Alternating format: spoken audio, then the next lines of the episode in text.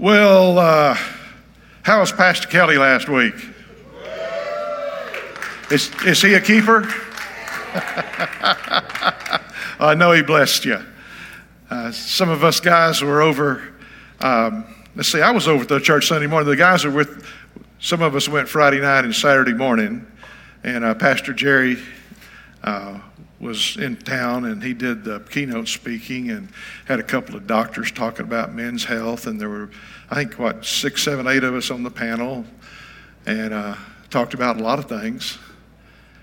And uh, it was great. And I preached Sunday morning at Remnant Church in Midwest City. So uh, one of my spiritual sons over there, Pastor Anthony Heron, going to have to call him doctor pretty soon. You know, he and his wife both have two masters, and now he's working on his doctorate. I said, You're going to have more letters after your name than you do in your name. but you got to hand it to him. He's, he's just a whiz. He, uh, he's burning, he's uh, going to ORU online, and uh, he's, he's got a good school to go to.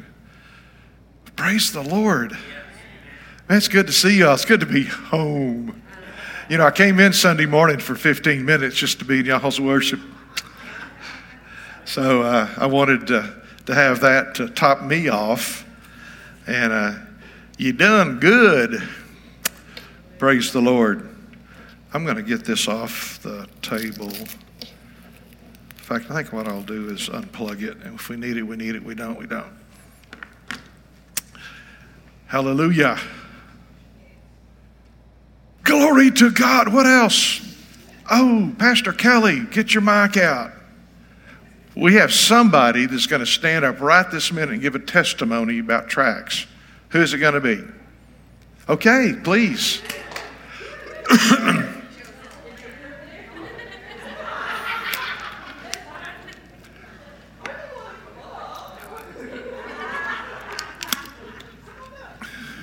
the righteous are bold as a lion. Yeah, I was bold as a lion when I gave them the tracks. I had two guys come to my door this morning, and uh, they, I live somewhere down the street, I think, in one of those rehab houses. And so they were coming and they waited for me to get ready because I told them, well, I, I wasn't dressed. And so they waited, but they were trying to see if I'd lost a puppy. And so I got to talk to them to ask them if they knew Jesus as their Savior. It wasn't my puppy, we know. And uh, I also, they said they did, but I gave them two tracks. Great. And they were glad to receive those. And I told them, if you want to sometime, you can come and visit our church. Amen. Amen. Praise the Lord. That's a doggone story.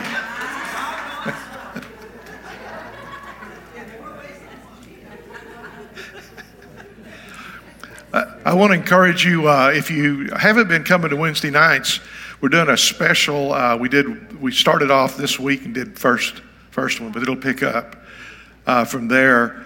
And we're doing a study on Genesis, but we're looking at five different stories in the book of Genesis. Last week we did Adam and Eve. This week it will be Adam, excuse me, Abraham, Hagar, and Sarah and that'll be a very interesting one. And then the third week is Abraham and Isaac, and then the fourth one is Jacob and Esau, and the fifth one is Joseph. And this is a different perspective. We're doing a DVD, 35 minutes or so, and then we're asking a few questions. And I want you to know everybody here last week, everybody, everybody that was there last Wednesday night, everybody made 100 on the test. Yeah. Yay! Yeah, so that's cool. Uh, I won't be here Wednesday night, but you will.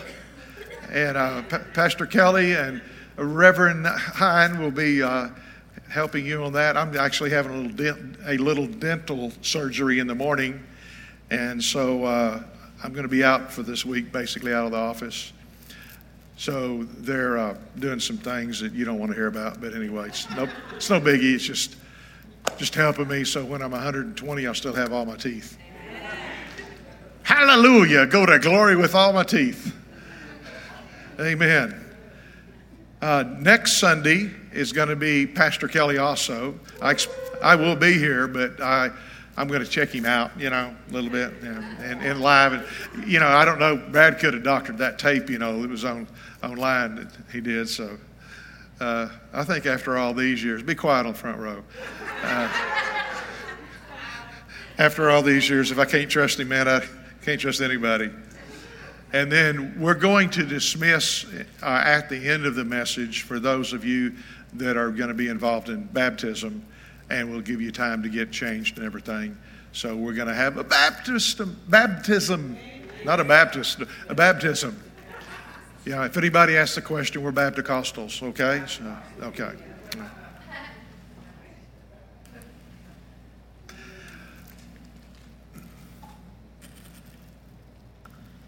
Father, in the name of Jesus, Lord, I believe it's a special day. Of course, every day with you is special. And um, when we look into your face, everything changes for the radiance of your smile. I love that radiance of your smile. Thank you for being here in the midst of every one of us. Thank you for taking charge, Holy Spirit, and doing everything that you want done the way that you would have it done. I read about Balaam and the donkey in the Old Testament, so I know you can use people. God, you're awesome. And that word scratches the surface only, but it's about the best one I can think of. And we recognize your awesomeness. And we thank you that your heart is here with us today as you, Holy Spirit, bring forth inspiration, which will bring forth transformation, which will bring forth a manifestation in our lives. To God be the glory, and thank you so much for counting us as children of God.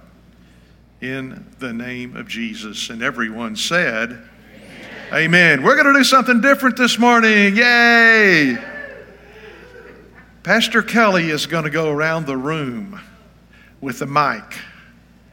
And he is going to ask people to say one word that has a biblical connotation or biblical, it's in the Bible or it's something about something in the Bible.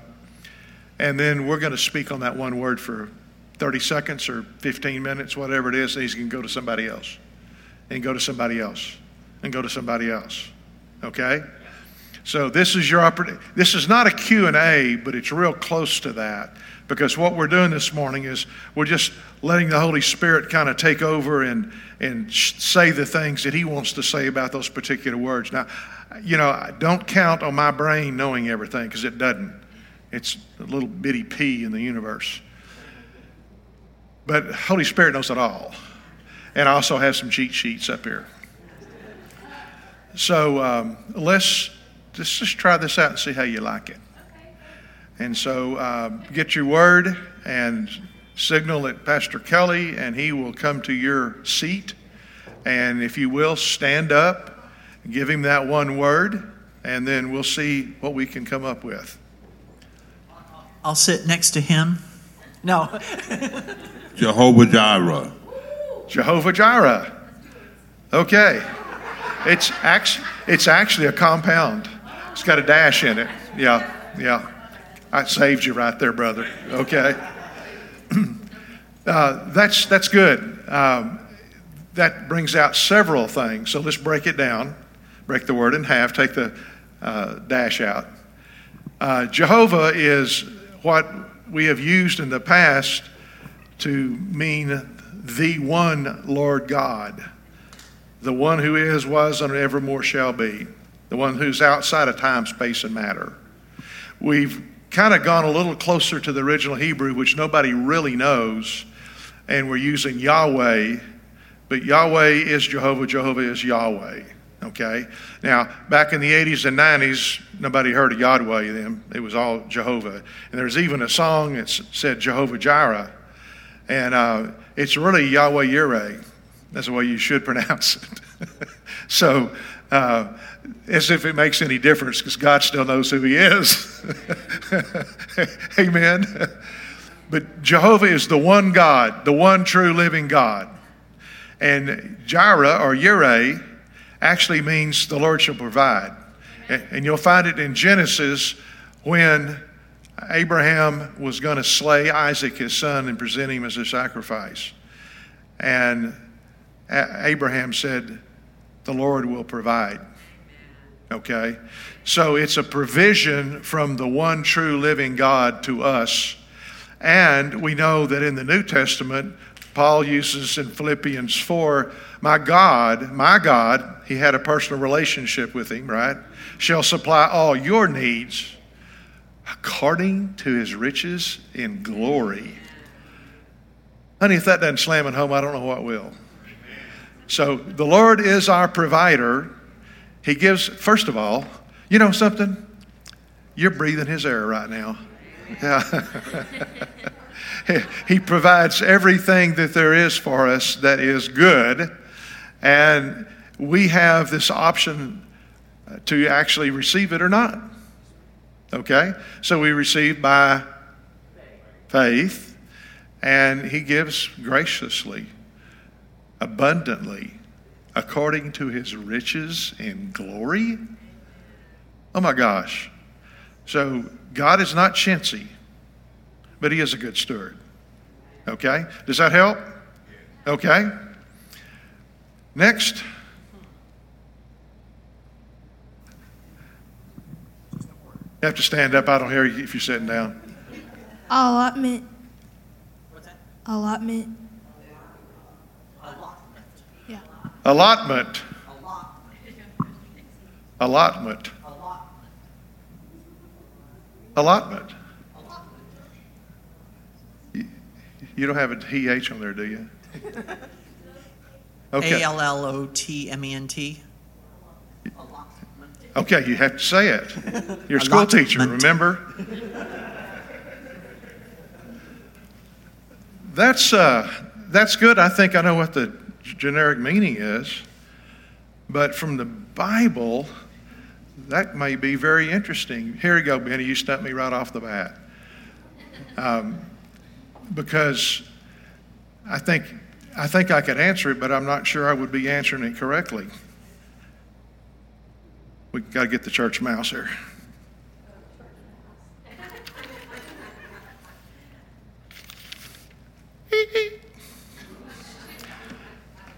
I don't like touchpads. And every one of you is thinking what an allotment is. I know you are.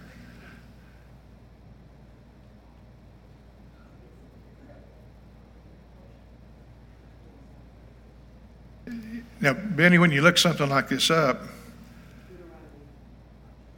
it's going to be Hebrew or a little bit of Armenian or Chaldean, whichever you want to call it, in the Old Testament. And it's going to be Greek in the New Testament.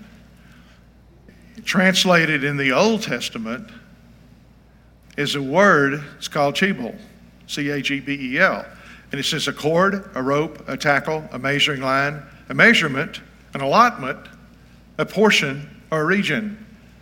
Cognates of this word appear in Aramaic, Syriac, Syriac, Ethiopic, Arabic, Arabic, I should say, Akkadian. The word appears about 50 times in the Old Testament. So you didn't know I was going to get into all that, did you? Now let's do this too. Um,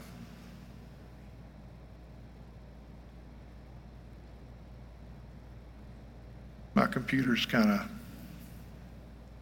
acting up a little bit this morning. Does that answer your question or not? Allotment is a share, a portion, something given to you. Uh, if I've got $10 and your allotment is $5 a week, then I give you $5 a week. That's an allotment. Okay? Does that make sense? Are you sure? Okay. And um, I'm not really sure. I'm going to actually reboot, reboot my computer for some reason. It's uh, this software system that got the Bible on, so I've got about 10,000 things in it. Okay, Pastor Kelly, who's next? Joy. Joy. I got that joy, joy, joy, joy down in my heart. Where? Down in my heart. Where? Down in my heart. I got that joy, joy, joy, joy down in my heart. Down in my heart to stay. Oh, I'm so happy, so very happy. I've got the joy. I'm so happy, so very happy. I've got the love of Jesus in my heart. I've got that faith as my down in my heart, down in my heart. I've got that peace that passeth understanding down in my heart, down in my heart to stay. Now, I upload it. I've got that faith that moveth mighty mountains down in my heart. Yeah, down in my heart, down in my heart. I've got that faith that moveth mighty mountains down in my heart, down in my heart to stay. Joy is not happiness, though. Joy is a fruit of the Spirit. In Galatians 5, where it gives the fruit of the Spirit love, joy, peace, long suffering, gentleness, goodness, faith, meekness, and temperance. Against such there is no law. So, you know, it depends on how you read that. You could read it as nine fruits of the Spirit, or you can read that as everything flows out of love, which when Doc was here, that's the way he shared it. And I kind of like that. Um, we rebuke people for not walking in love, but do we rebuke them for not walking in joy? Hmm. You see, joy is there no matter what your circumstances are. Okay? Oh, I'm just under the circumstances. What are you doing under the circumstances? Get on top of those things. Get some devil juice on the bottom of your feet. Okay? So the joy of the Lord in Nehemiah says is my strength. My strength. So if you're not a bodybuilder, you should be a word builder because it's much better. So, you know, you could you can look like Kenneth in the word, you know, big strong muscles, ripping on his muscles. Got a muscle there and go along with it.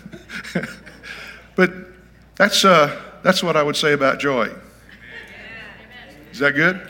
Okay. Praise the Lord. Uh, there's no telling what's coming now. Only one. Obedience. Obedience. Obedience. Obedience comes from the word obey, and it's better than sacrifice. That's one thing about it. It's better than sacrifice, and that came out with uh, um, Saul when he went in and uh, tried, to, you know, the Saul in the Old Testament, the king, the first king of Israel. And he went in and he was supposed to take over his country and bring and kill them all, including the beast. And he decided to save a few, of the good ones, to sacrifice to the Lord. But that cost him his throne because he didn't obey. Okay? And that's where obedience is better than sacrifice came in. Because a lot of times we as Christians know that God is merciful. And so what do we do? We think, oh, well, if I just did that one more time, or if I, I'm not really sure if that's sin or not, but I want to get over there closer to it, or whatever the case may be, then, then I'll get on my knees and ask the Lord to forgive me because He'll forgive me. Well, that's intentional, willful sin. and watch it. It, you know, the, when we ask God for forgiveness, that is a sacrifice. Uh, the Old Testament, they had to slay an animal of some kind, depending on what it was and how much wealth they had. But to obey is better than sacrifice. And the obedience to the Lord is giving ourselves totally to Him instead of us holding on to that part of it. Is He enthroned in our heart? Is he, is he on the throne of our hearts or is he kind of sitting on the outside edges there? Yeah, well, he's in my heart. There's a little chair over here at the side of the heart. He needs to be enthroned. And so that's very important. As you know, if you've been around here very long, I love the revival of 1905 Wales, and Evan Roberts led that. And Evan Roberts had some real simple things that he did in that revival, the revival which went around the world. And every revival in the world that happened the next 70 years would be out of that revival in Wales, went all over the world.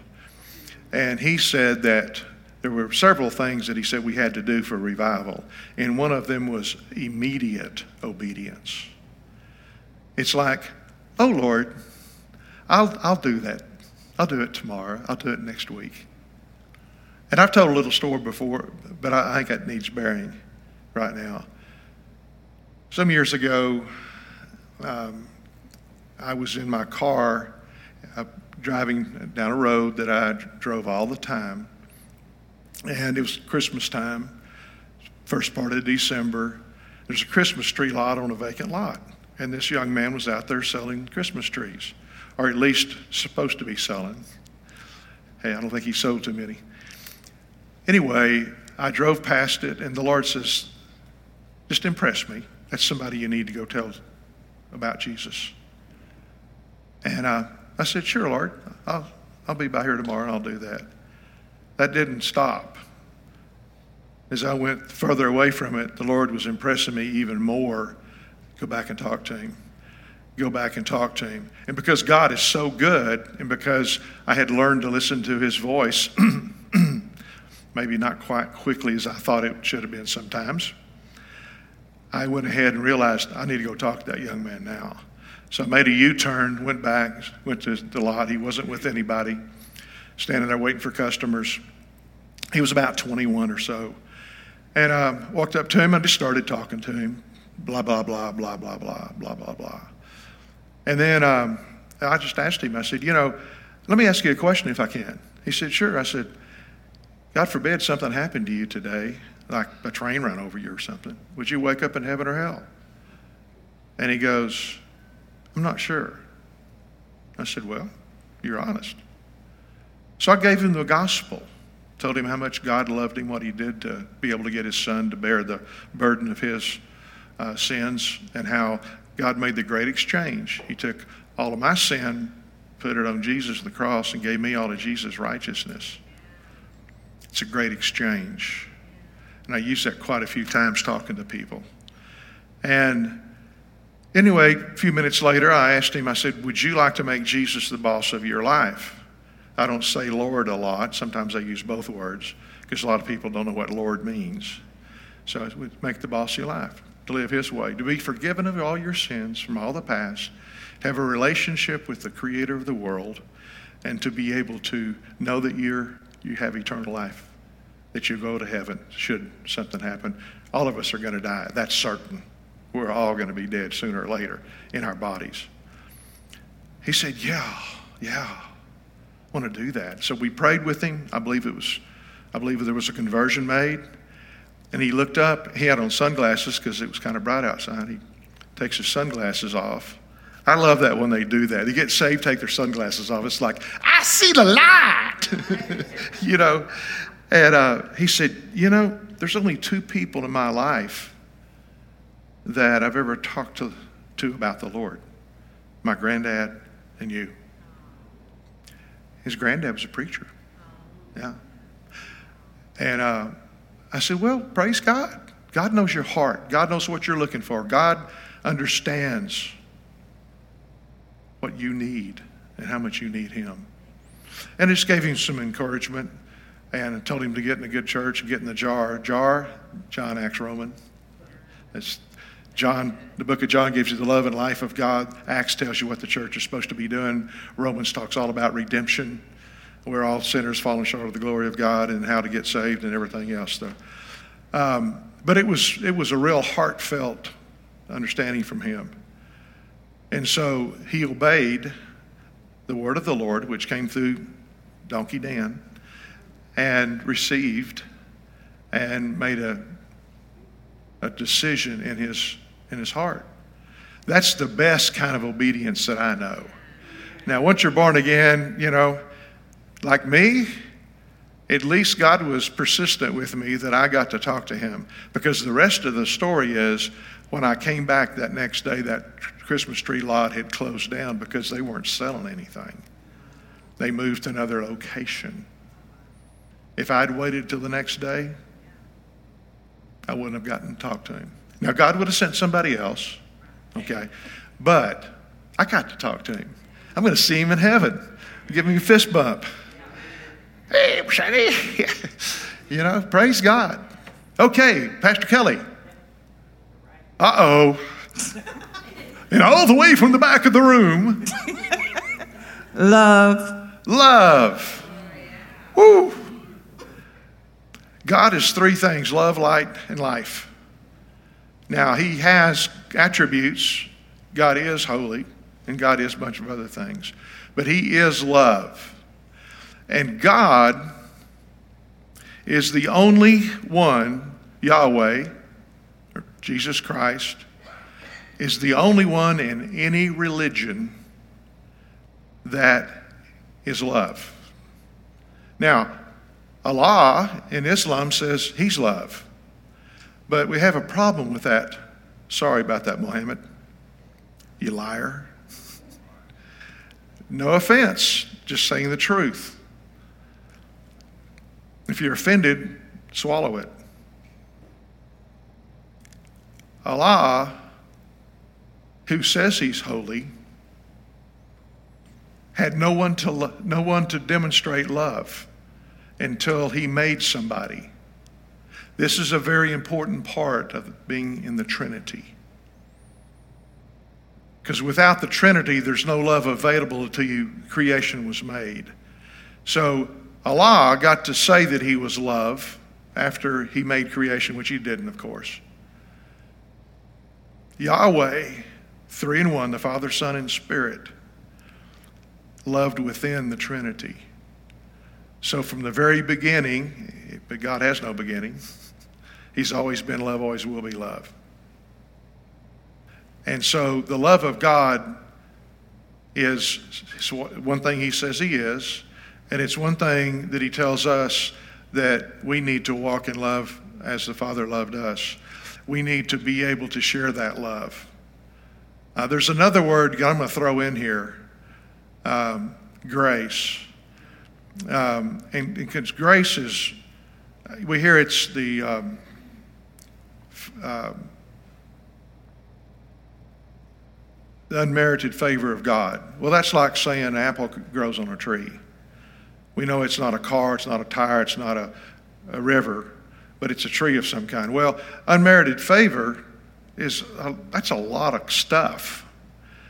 And so the truth of the matter is, by reading the Bible and letting the Bible define the word grace, we find out that number one, it's power. Because grace is an empowerment or an ability, an endowment. It makes God, His power on you to do that which you cannot do or be yourself. So, why am I using it with grace? Because grace is also generous. It's the generosity of God. And if we're going to be like Jesus, we have to be generous like God is. And so God loves us. He's got a generous nature, and then He empowers us with grace to be able to talk to people, to be able to share His love, to be able to manifest that righteous as bold as a lion. So love bears all things. 1 Corinthians 13, y'all probably familiar with that word. It never gives up. I told a guy in prison, I said, you know, when you're out, uh, you can come to my desk and I use prison words, but anyway, I said, you can poop on my desk and I'll still love you. And I meant that because he needed that. He didn't have that at all in his life. In other words, no matter what you do, I'm going to love you. David Wilkerson in the movie The Sword and the Switchblade made back in the 50s when Nicky Cruz comes to him and says, We're going to slash you up. And David Wilkerson says, You cut me in little bitty pieces, and every piece will cry out, I love you. God does the impossible through flesh and blood that we can love as God loved. And He empowers us through grace to be able to have that ability. And His love constrains us, the Bible says. Love keeps me going into the areas I need to go, has me doing the things that I want to do with that joy. I'm watching a news story last night from something that wasn't even in Oklahoma. And I started weeping because I felt so compassionate for the people that are involved in it. And it's like, this is not fair. Devil, you're out of line here in the name of Jesus. And that's all of that is, is just me yielding. Because this old guy didn't yield very much. I was a pretty headstrong, I wasn't always as sweet and lovable. but it's like, oh my gosh, the love of God constrains me or compels me and moves me forward. And perfect love casts out fear. Ain't no fear in me, praise God. I can say that according to God's word. And then courage takes over. Because that's, that's, that's an endowment of God. God is love. And love is probably, I guess you would say, the strongest word there is. Because it's you can use it synonymously with God. You can take God out, put love there, or you take love out, put God there. Amen?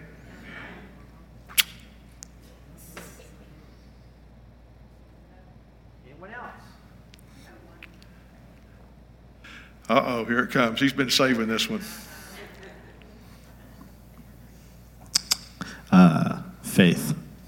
He said grace, so faith. How do you spell it? F A. Faith is the substance of things hoped for, the evidence of things not seen, it says in Hebrews 11. The substance of things hoped for. Hope is out here. It's something that I want to see happen. It's I have a vision for it, or I have a dream for it, or I have an ambition for it. I've got an inkling for it. Faith is the evidence of things hoped for, the substance of things not seen. Hope stretches out there, and I, when I pull it in by faith, then it doesn't make any difference whether I see it or not, it's here. It's Amplified, I believe, says it's a title deed of things hoped for. You'll hear a lot of things about faith if you get on YouTube and listen to all the preachers talk about faith. And they talk about those name it and claim it people. Well, I'll admit there's some things in the Word of Faith movement that are out there. But the truth of it is, we're supposed to be like Abraham from Romans 4, where it says, He called those things that be not as though they already were. Now, the Bible says, don't prophesy beyond your proportion of faith. So if I go out here and start talking cars fly and I get a, you know, give me a yacht, that's not what it's about. It's about God moving on behalf of the people involved. Faith is the substance of things hoped for, the evidence, evidence of things not seen. I see it here, not here. I see it here. And I agree with God's word. Whatsoever things you desire when you pray, believe you have received them and you will receive them. You will have them. Now, that doesn't mean I can just think of something, concoct something out of my head and, yeah, hey, Church of Tomorrow's got 25,000 people and we got this and that. No, that's not God. That's man's dreams or thoughts or stupidity, whatever you want to call it. But we're supposed to take the Word of God and declare it. Declare it. Whatever God says, we can declare that word. Whatever God puts in our heart according to His word, we can declare it. That is faith. That's New Testament faith, and it comes out of confession. Believe in your heart and say it with your mouth. How do you get saved? You believe God raised Jesus from the dead and confess Jesus as your Lord. For with the heart you believe into righteousness, and with confessions it's made into salvation. How are you saved? You're saved, Ephesians 2 8, by grace through faith, not of works, lest any man should boast. Amen. Hebrews 11 again. Whoever comes to God must believe he is, and he's a rewarder of those who diligently seek him. That's faith. Believe he is. You got to believe God's God well, that's kind of stupid. Is it? Okay, define God for me. Mm-hmm.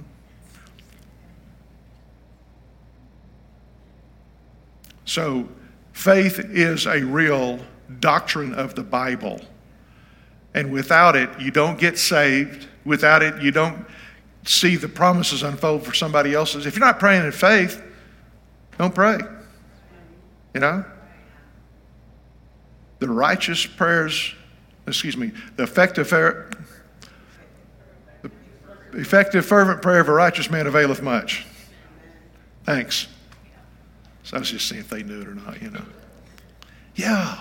Well, are you the righteousness of God in Christ Jesus, according to 2 Corinthians 5.21? Or are you just a dum-dum sitting around waiting for the rapture to happen that will never happen? I, I don't care. What, what, are you, what are you doing, you know? You're, you just believe God. Reach out there and believe Him. Hebrews 11 is great to read. It's called the Hall of Faith.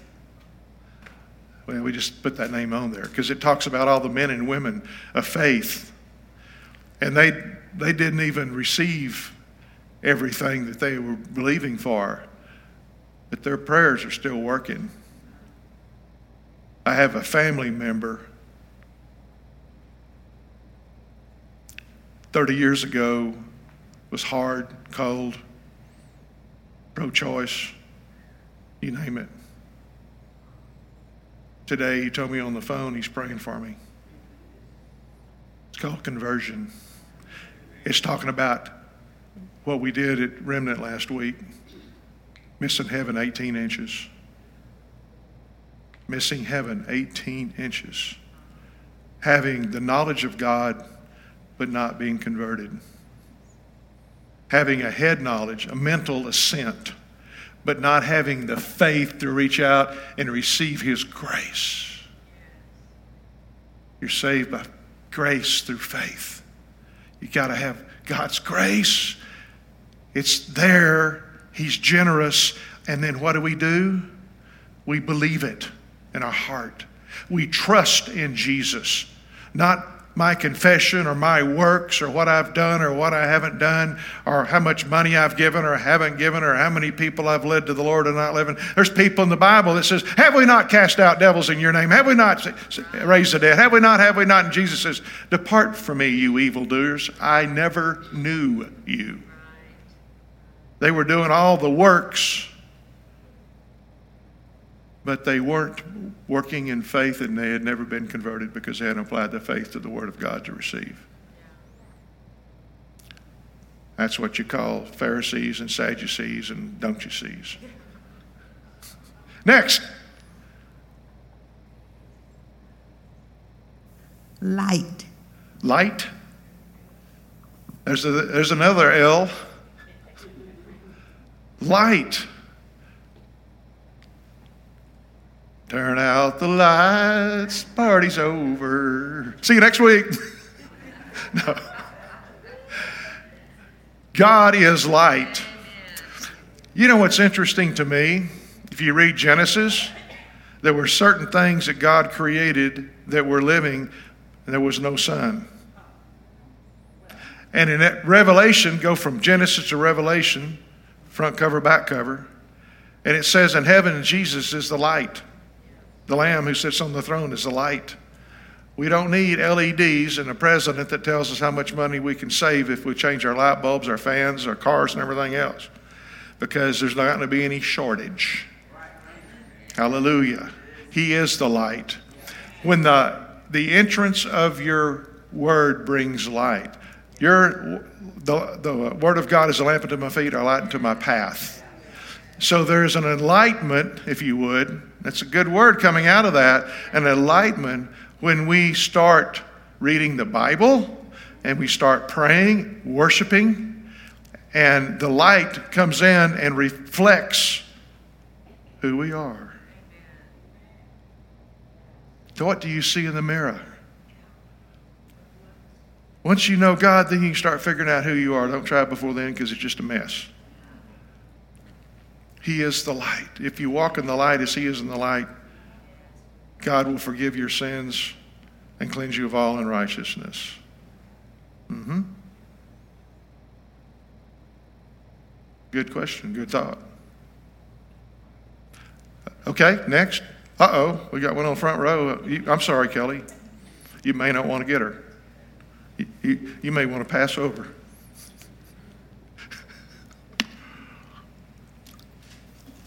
Um, reconciliation. Reconciliation. Spell it, Kelly. R E C O N C I L I A T I O N.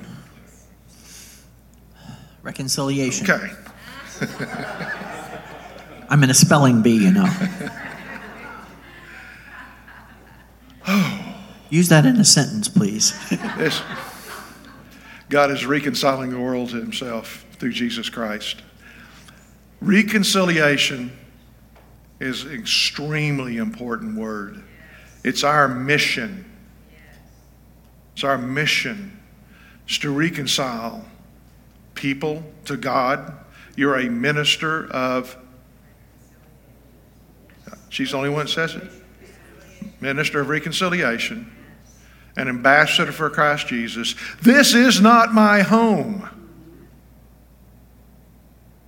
I have a passport for it right now because I have a physical body. When this physical body goes away in 44 years, then I am reconciled to my Father in heaven, literally. But we need to reconcile each other. Today, US of A, September 10th, 2023, reconciliation is a lost word. All we want to do is fight, disagree. Ah, well, my, that's not my truth. Well, whoop de doo. We need to be able to talk to people. We need to be able to sit down and have a conversation. I've mentioned before I had a talk with a young, young Mormon guy a few months ago. We talked for an hour and 20 minutes about the Bible, about Jesus, about the Lord, and about Mormonism. And what's wrong with it and what's right with Christianity, true Christianity. And we had a good conversation. I didn't yell, he didn't yell. It was, he, he said, this is the kind of talks that we've got to have. What about transgender issues? Can we talk? Can either side talk about it? Are we just going to, no, that's wrong. The Bible says that's wrong. Well, you've got to affirm them. And just, you know, boom, boom, boom, boom, boom. Why don't we clamp uh, the Hatfields and McCoys? like 22, 22, 38, 38, 45, 45, cannon, cannon, H bombs. I mean, you know, it just escalates all the time and nothing gets happened. There are people that are hurting in this world with mental health issues, with many other issues, with financial issues, with physical health, all these kind of things. The church is supposed to be the hospital, and it's the place. The people are the church, the buildings are the hospital building. You don't go to a hospital building if there's not any people in there, not any diagnosing equipment or anything. They need to come to the church, or we need to go out to them. Send me. The reason that song's up there because we're all sent.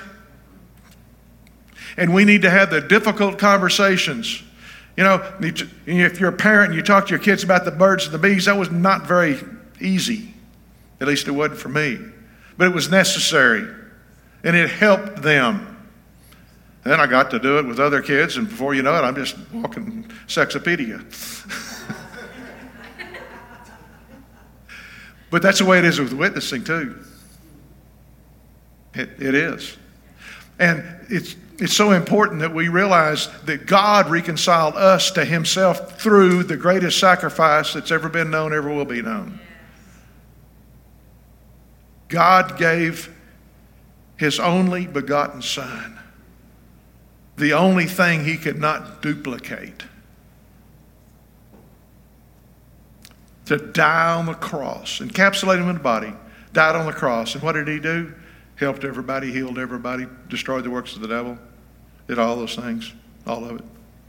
And what did we do? People, we killed him.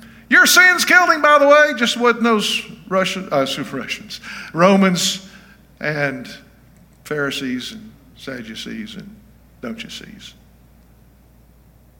Reconciliation.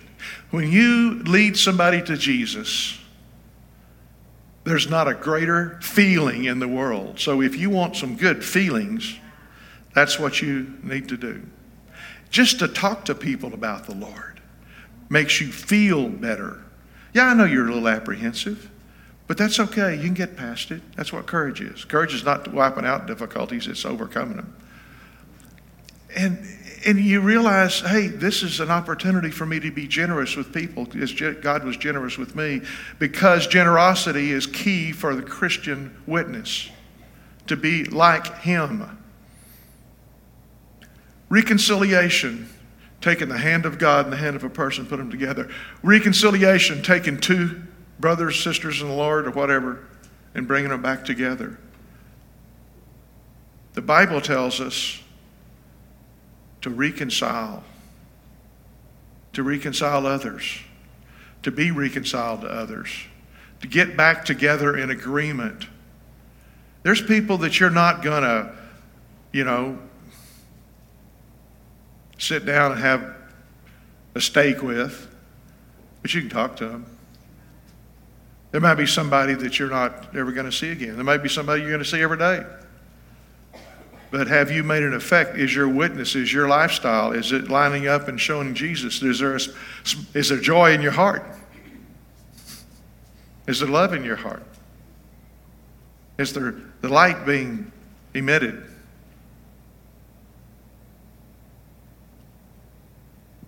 The joy of reconciling parents and their kids. I've done some of that. I want to kill him. well, I know it's what your feelings say, but the truth is you don't. You want to reconcile.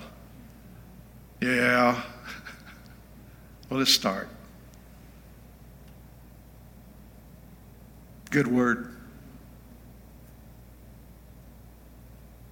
Kelly, you got anything to add to any of these? Okay. What he was saying was, yeah, but we'll be here another three hours. So.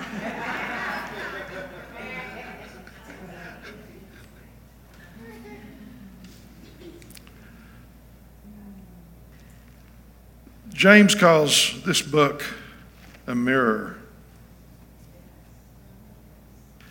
And uh, we look into it, and it reflects who we are. Brethren, if a man is overtaken in a fault, ye which are spiritual, don't raise your hand. But if you consider yourself spiritual, restore such a one in the spirit of meekness, considering thyself, lest thou also be tempted. Bear you one another's burdens, and so fulfill the law of Christ.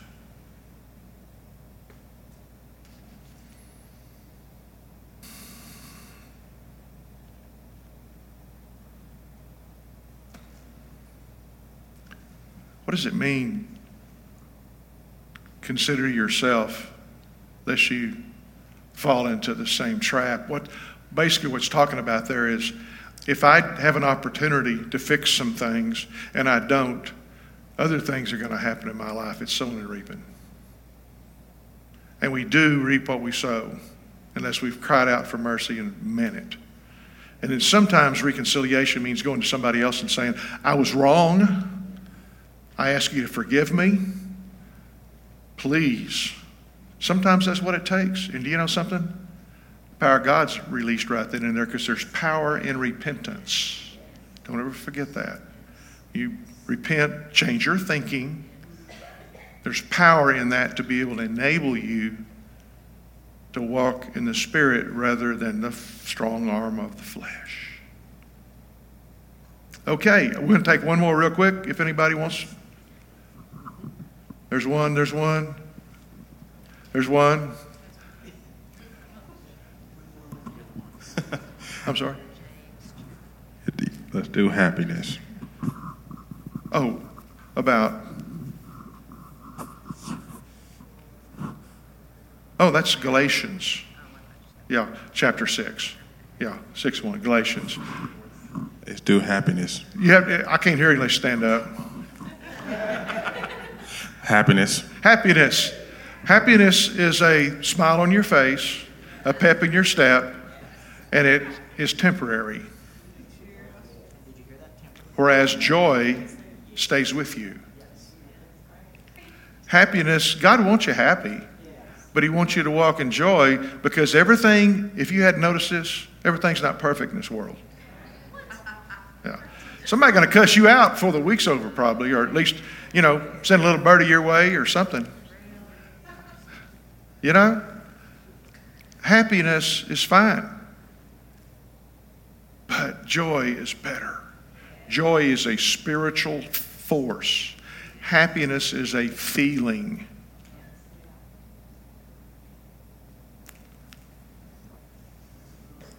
Who else? Cami? I want to hear about authority. Authority.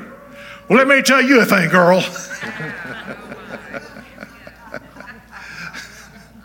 Authority, no, that's a great, great word. Authority is involves the order that God has placed. And it, he has, just like, you know, a good example, I think, is male and female. You know, they're, they're different. How many of y'all know male and female different? See, there are people out there don't know sometimes, you know, or they get them switched over. But that's his, that's the way he's ordered those things. And men have certain things that women don't, and I don't mean to be a joke on that. And women have certain things that they can do and are proficient that men can't do. And so God has given authority to the right people at the right time, and we need to be obedient to what God says about who and so forth. And another example is uh, law enforcement. God's given them authority, but it's below Him. And if a police officer tells you to do something that's not lawful or against God, then who, who must we obey, men or God? That's twice in the book of Acts. Don't let them. I had a you know deputy sheriff one time tell me, you know, uh, Lord puts it here, you know, da da da da da da. The truth of the matter is, you're right. But he also says that I must obey him rather than you, if it comes to that. I'm not talking about being disorderly and anarchy and all that kind of junk. I'm just saying, if it is, there's a way to do it too. And that's very important that we do it. We just don't start shooting somebody or pull out a knife and whatever. You know, that's, that's the world's way. Authority, parents have authority over their children. And children, this is good for you. You obey your parents and you'll live well and it'll go well with you. The inference there is don't obey your parents. And anyway, you're, you're toast for the devil. And something there, I'll also add this parents have authority over their kids forever on this life. Now, it's different, but nobody can pray for you more than your parents can pray for you. Nobody can pray for your kids more than you can pray for them, uh, other than their own spouse. There is something there still. And I've told parents, I don't know how many times in my life, you'll always be a parent. If you have a child, you'll always be a parent and a grandparent and a great grandparent, a dog. Yeah, no, that's not what I said. Ah, how about authority? Very true, of course. The authority of the believer over the enemy. What are, what are your uh, the things against you? The devil, the world, the flesh. You have authority over all of them. In the name of Jesus. The word, the name, the spirit. Okay? You have authority according to the book. Don't try to make your own authority. The seven sons of Sceva, they decided to use the name of Jesus that Paul preached, and the devil stripped them down naked and they came running down the road. That's kind of embarrassing to have no clothes on running down the road. Yeah, but that's what happens when you try to imitate about Jesus rather than using the name of Jesus that you've been given as a child of the living God. Authority. I have authority over my dog if I had one, my cat if I had one. I've got a I've got a dog actually, and he's kind of stuffed, but anyway. it's a toy, but it's not a real dog. It's stuff. It's not Bullet like Roy Rogers had. There are workplaces. The Bible says for workers to be obedient to your boss. And it says, boss, bosses, you got to treat them right. Okay? Just like it does mamas and dads. Don't provoke your children. Okay? But raise them up in the nurture and admonition of the Lord. The word admonition is not like sweet cakes. Okay? It's a correction, a training. It's good for you. And young people, if you don't obey your parents, it will be bad for you, even if they happen to be wrong. Now, needless to say, you don't do something that's against God, but mom or dad says get in at 11 o'clock at night, and you show up at 11:45 and say, "So what?" Well, when I was a dad, you just didn't get your car for a while, or some other favorite things you didn't like. So guess what?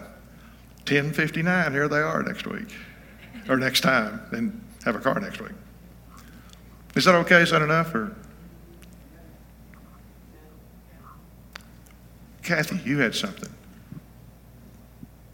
wept, Wept? Wept. W E P T. Weep, cry, wept. Okay, well, I'm waiting for you to say wept. Okay, yeah. Past tense of weep, how's that? Jesus wept, the Bible says. People, and especially you guys, there's time to cry. Your compassion should lead you to that. There's times that we have to be strong for other people. And maybe we hold it back. And then we go somewhere else and let it out. If you don't let it out, it's going to blow you up. or make you hard, hard hearted.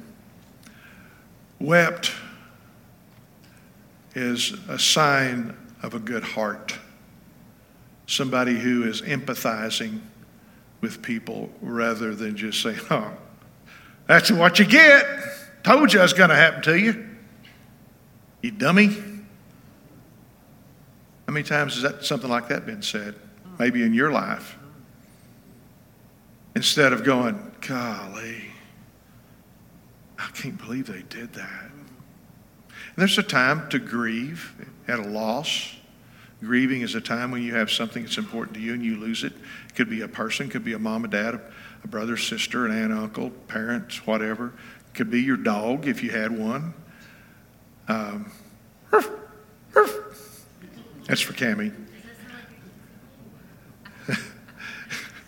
You know, I, I was a kid, you know, and I lost one of my horny toads, and, you know, it was upsetting. I, I didn't bawl, but I didn't feel good for a couple hours.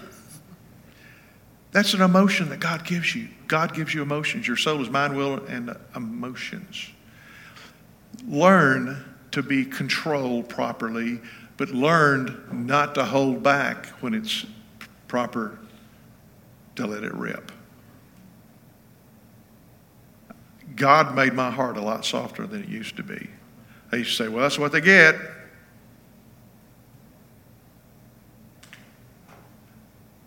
Back in the car business a long time ago, 50 years ago, I was a young salesman starting to work for my brother in a car dealership.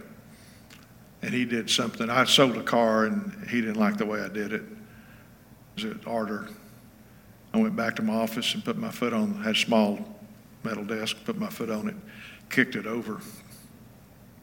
He came running out of his office, and there's another salesman. He said, What happened? What happened? What happened? He said, Dan just kicked his desk over. He says, Hope he broke his damn leg.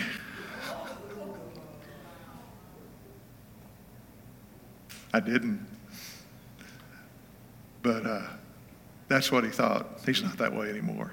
And I'm not that way anymore either. right? I haven't kicked anything, have I? Okay. Uh, Leon goes, uh, What have I got coming? no, it's, that was 50 years ago. Seriously, it was over 50 years ago. No, it's about 45 years ago. Yeah, I'm not that old yet.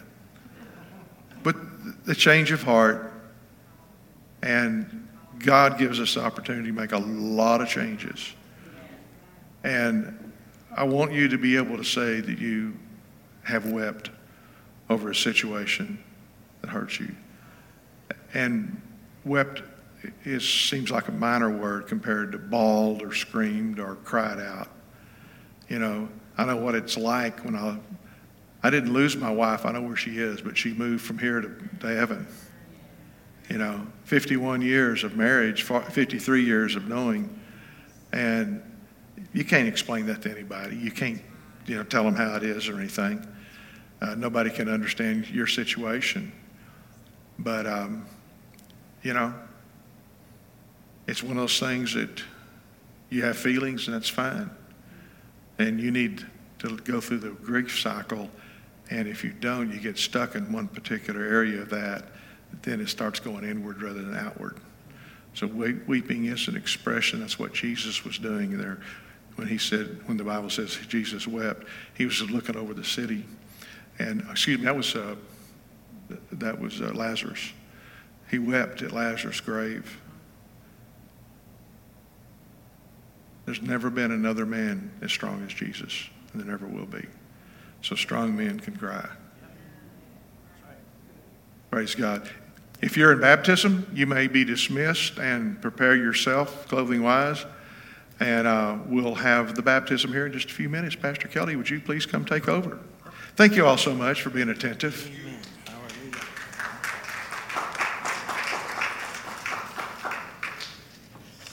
Uh, never let it be said that uh, we do things always the same way here, yeah? There's always some kind of a shift or a change or some kind of little thing that's different than what we've seen before. And so uh, appreciate that of Pastor Dan. Hallelujah. I wanted to share this morning uh, from the word regarding uh, the fact that you know, we have so much to be thankful to God for. And uh, he gave his one and only son. And I don't, I look back and knowing his character, he, he's not going to replicate or duplicate his own son. Now, we are his sons and daughters, but um, there was only one son, and he gave his son to us, to the world. And so, what we want to do is we want to be able, in every capacity, every way, we want to be able to give back to him. Yes? That, that's what a person, you know, in a relationship, that's what love will do. Okay? Love will give something, and then the other that is in love will give back. And it will go back and forth. Everyone say back and forth. And so that's what a love relationship is. And so uh, we want to be able to give back. It says in 2 Corinthians chapter 9, verses 6 through 8 uh, talking about giving and being generous. It says, Here is something to remember. This is from uh, the NIRV, the reader's version. And it says, The one who plants only a little will gather only a little. And the one who plants a lot will gather a lot. Each of you should give what you have decided in your heart to give. You shouldn't give if you don't want to. You shouldn't give because you're forced to. God loves a cheerful giver. And God is able to shower all kinds of blessings on you. So, in all things and at all times, you will have everything you need. You will do more and more good works. So, your giving is going to release more opportunities. And so, I encourage you that when you give, uh, to uh, in the offering today. Uh, think about that when you give your tithes. Just remember what happens. You can never outgive God. That's a famous phrase you've heard for years and years, probably. And but it's a very true thing. You can never outgive God. You can try. It's not gonna. You, you're not gonna be able to do it. and so we give in person, you know, through the envelopes there in the back. We also give online and we give uh, through text messaging as well. And so uh, just be a person who uh, responds and who your love relationship with God stirs you to want to release and give back to Him. Amen? Uh, look at your neighbor and say, Give. Give, yeah. Now, so uh, some other things that we want to share, okay, just Wednesday. Okay, this Wednesday we're continuing uh, part two of um, the uh, little videos that we've been watching from Hillsdale College. And uh, this week is Abraham, Sarah, and Hagar. And then there'll be like a little discussion after that. We had a great group that came last week, and, and we're uh, continuing that. So come be a part. It's, it was really enlightening, refreshing, seeing it from a new perspective. Okay? And so, uh, without any further ado, I also want you to remember there's some marvelous things there in the back called books at our, our church library. I know some people just don't like to read, okay? And yet, it's so important that we read. Okay, I believe we're entering into a time, you know, maybe in, in America where we may not have any more books. Yeah, and if it gets to that point, we won't have any re- point of reference to look back on okay? Something solid and something real. And so take advantage of the library back there. There are some books that are newer some that are older. And but i encourage you okay to read okay? Put a book in your hand. Amen let brad or, not, or i know you know that uh, you're wanting to get one yes Do we have any men's books? The little small ones? not that i'm aware of The little small ones. the little small ones any, oh yeah, any book that's small is a men's book. Yeah, we've got some men's small. I thought you was talking about the, the topic of men. I'm thinking, well, I don't know yet, uh, but yeah, there are some small ones back there. Okay, well, now I don't know if they have lots of pictures in them. You know, big print. so, Amen. Uh, well, let's let's pray. Uh, and then we're going to have uh, the time where we're going to have baptisms. And Pastor Dan will lead that, and I will be holding this microphone for those who are being baptized, and they're going to make a confession and, and uh, speak some my wills, not meaning that they're going to get married or anything. Uh, so, uh, Father, we thank you and bless you for today. Thank you, Father, that you uh, have shown us some marvelous things, simple things, powerful things. Um, and, and we just thank you that your word uh, has power behind it and that your word is anointed and that it goes forth and it accomplishes the things that it's been sent to do and purposed to do, Father. It will not return void to us, it will come forth and uh, it'll help bring forth a firm foundation in our lives. We thank you, Father, that it will open doors. Uh, and we thank you, Father, for the results of it. Father, I pray that uh, you bless all of those who have been here today. Those who couldn't, Lord, we bless them as well. Father, take us, Lord, where we need to go next, Father, knowing that the message of this wonderful gospel shall be preached to the ends of the earth. And then, hallelujah, uh, the end shall come, Father. And so we thank you and bless you in Jesus' name. Amen. We invite you to stay for a few more minutes, and Pastor Dan will be uh, uh, baptizing some people. Amen. When you take baptism, you're saying that you trust Jesus Christ as your Lord and Savior, and you're making an open confession before everyone. That's the reason there's always a witness, a, a group of people that can testify of it. This is an important time in your life. It's an ordinance of the church. There's only two ordinances of the church baptism and communion.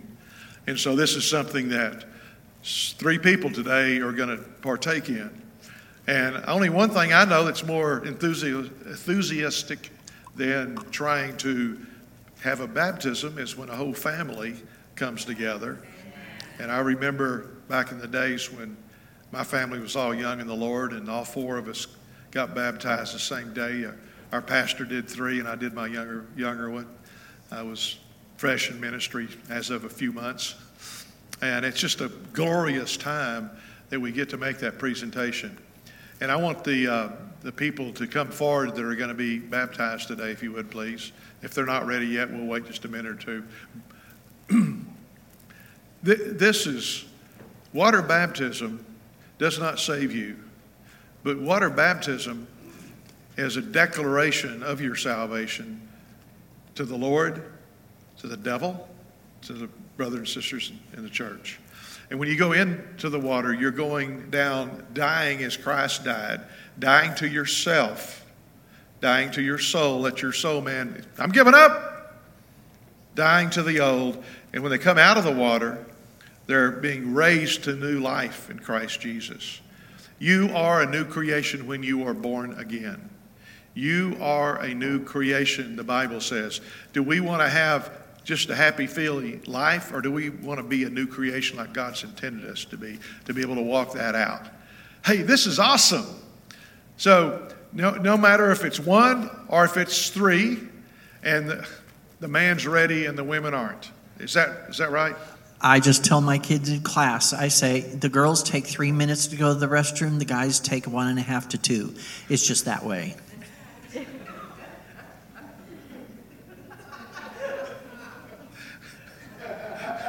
It just is. Gail, is he cutting jokes or what's he telling you?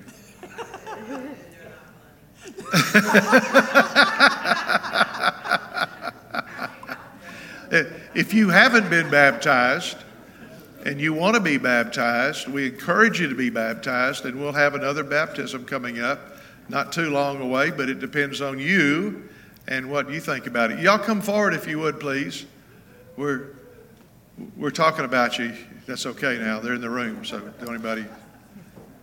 I want, I want all three of you to come up on the stage if you would, please. Come on up. One, two, three. One, two, three. Uno, dos, tres. You want to go one more step? I'm not ashamed. Backwards. Up. There you go. I know, but you're going to need to anyway. So you, now, see, you're over. You don't have to step up to the water baptism. I was just sharing with the crowd that water baptism is an open display of what God's done in your heart. But when you go down into the water, you're dying to the old person. And all your sins and things are forgiven. The old life is forgiven. I'm turning my back on it. And you're raised to new life in Christ Jesus when you come up out of the water. It's like Jesus' resurrection in you. And do you know, as a born again child of Jesus Christ, the power of the resurrection is alive in you? That I may know him, the power of his resurrection, the fellowship of his sufferings, and be made conformable to his death, the Bible says.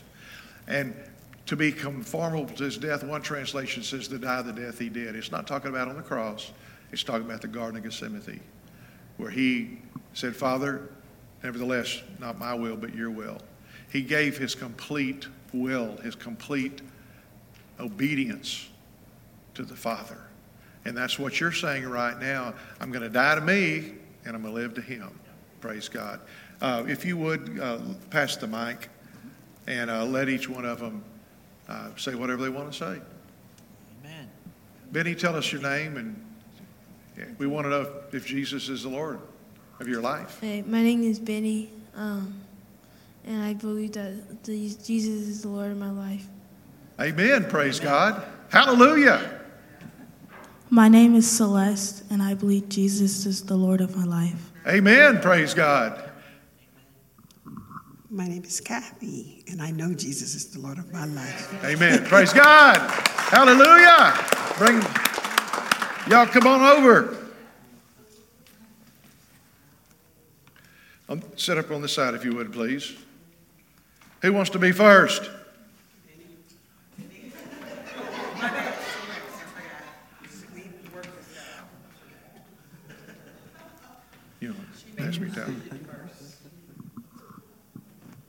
Uh, just step over in it and sit right here and put your feet that way, if you would, please. And scoot up this way just a little bit more, okay? So you love Jesus, huh? Don't be so quiet about it. Do you love Jesus? Yes. Are you sure? Yes. Absolutely. Can't talk you out of it. Praise God. Praise God. Be sure and hold your nose. So, by the authority in the name of Jesus Christ, I baptize you in the name of the Father, the Son, and the Holy Spirit. Hallelujah. Dead to life.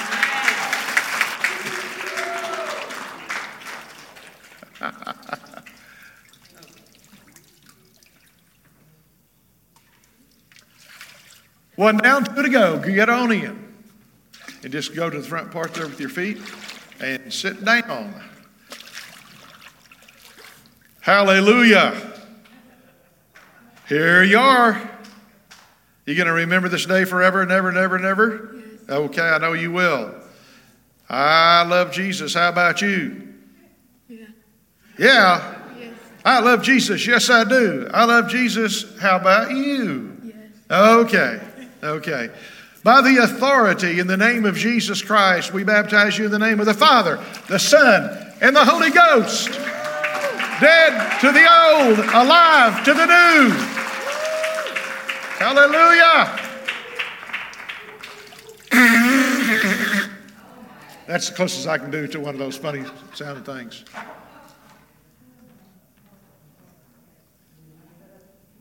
Praise the Lord. Praise the Lord. If you would, just your feet all the way down, and then you're going to need to bend your knees, of course, as much as you can.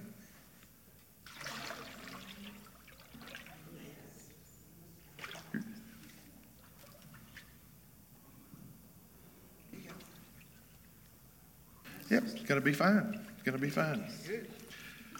Do you love Jesus? This is a special privilege. I've known this lady for over 20 years. She has stood strong in times of times of adversity. She loves the Lord, she prays, and she does whatever the Lord puts in her heart to do. Obedient. And I just, how many kids you raised? 200, 200 300? Praise God. Have done a great job. I tell you what, those two young people right there are awesome, fantastic, super tremendous. I can't say enough good about them, praise God. And they got that somewhere, didn't they? Yeah, they sure did. Praise God. By the authority in the name of Jesus Christ, we baptize you in the name of the Father, the Son, and the Holy Ghost. Hallelujah. Dead to the old and alive to the new.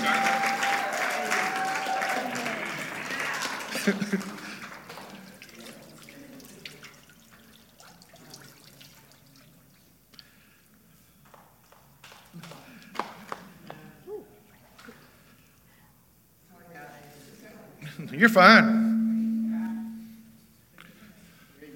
I'm getting ready to throw Kelly in there.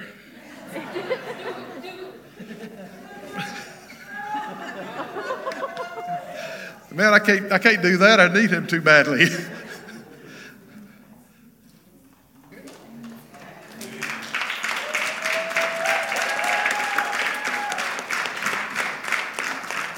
Do you want to dismiss?